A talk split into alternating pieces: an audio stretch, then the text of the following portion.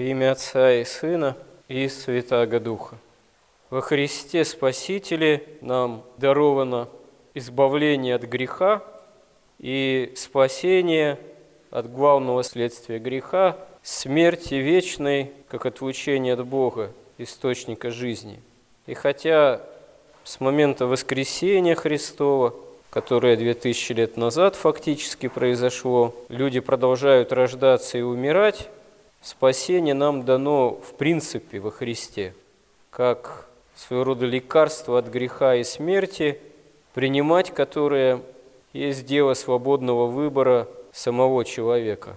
Принимать Христа или отвергать. На это, собственно говоря, и дана человечеству сама история и ее последующий ход в том качестве, в каком история эта развивалась с момента грехопадения Адама и Евы и до воскресения Христа, до сошествия Бога в мир, до явления Бога-человека как Спасителя во Христе.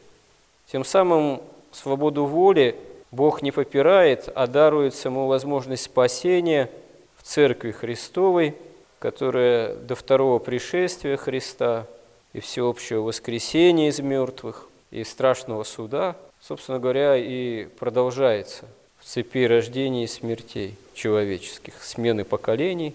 Но вот эта сама свобода выбора, это какая-то, можно сказать, в человеке Богом созданном по образу и подобию Божьему, великая тайна, потому что без свободы вообще, и без свободы выбора по отношению к самому Богу, человек бы не был бы человеком, был бы каким-то запрограммированным существом. Раньше эта свобода, она была еще ангелам дана, и часть ангелов в этой свободе, как мы знаем, не устояла и отпала от Бога. В этом отпадении превратилась в демонов, в бесов во главе с дьяволом, который первоначально-то был высшим ангелом тоже. А потом и человек в лице Адама и Евы Бога не слушается и разрывает с Богом отношения, и это становится бедствием для человека. Но назад повернуть уже нельзя. Можно двигаться дальше во времени, и это и происходит. И нельзя сказать, что Бог никаких мер не принимает еще в ветхозаветной истории. Откроем первые главы книги «Бытия». Вот история, к примеру, Авеля и Каина. Ведь Бог предупреждает Каина, что грех у твоих дверей, но ты должен властвовать над ним. Но Каин не слушается Бога. Бог, он все предвидит, все грядущее, но не он один это грядущее, будущее созидает. В том смысле, будущее Богом может быть предвидено, и предвидено, что он во Христе, как второе лицо Пресвятой Троицы, Бог Слово станет человеком нашего ради спасения, вплоть до Голгофы, креста и воскресения своего. Но при всем том, будущее, оно может иметь какие-то варианты в зависимости от выбора самого человека. И если бы, допустим, Каин послушался Бога, может быть, часть древней истории выглядела бы иначе. Может быть, и потопа бы не было, потому что Каин, убив Авеля, проклят на этой земле.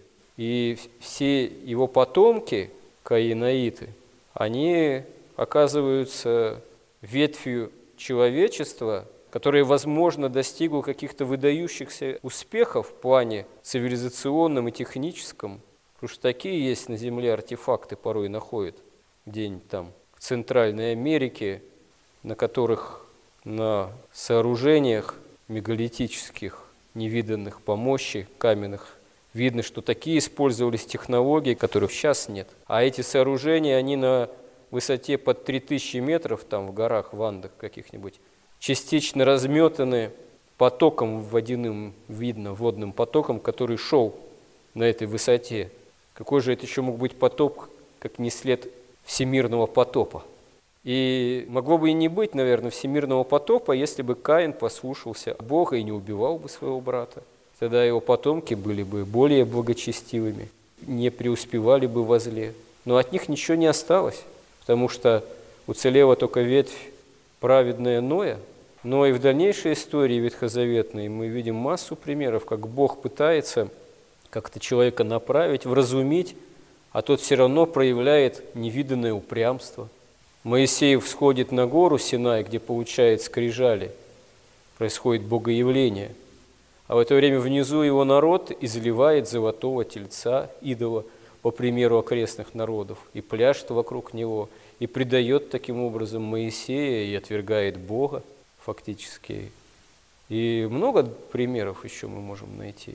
И вавилонское пленение не случайно, и строительство и разрушение одного храма, потом другого, и отвержение самого Христа частью соплеменников, большей частью. Это тоже фактически свобода выбора, но свобода выбора между чем и чем?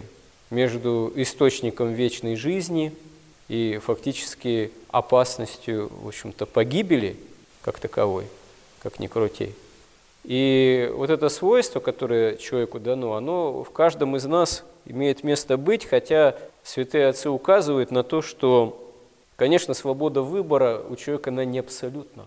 Человек свободен, с одной стороны, в таком вот выборе, а с другой стороны, у человека нет выбора, например, по отношению к факту собственной смерти.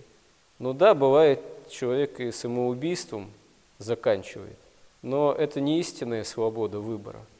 Просто человек не властен над фактом своего рождения, не он сам себя призывает к жизни.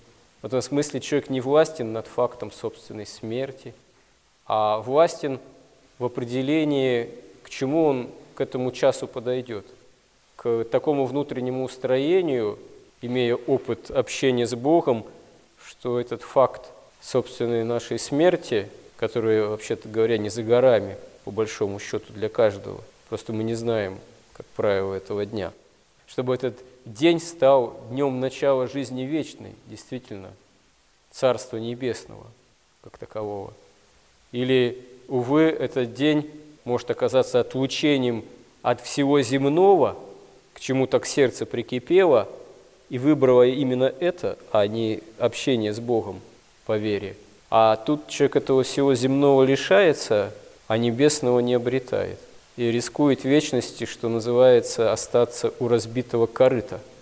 Вечности, где нет уже всего того привычного, к чему здесь сердце прикипело, и душа, а есть, как святые отцы указывают, буйство собственных страстей, от которых здесь не избавились.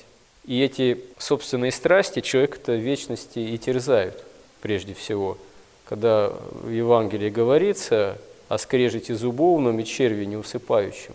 Это страсти собственные человека как таковые, от которых не исцелился здесь человек и не ставил такой задачи, а вечности они раскрываются, потому что они являются частью, можно сказать, самого человека, частью души. А удовлетворить их невозможно уже, потому что нет тела, по крайней мере, до всеобщего воскресения из мертвых.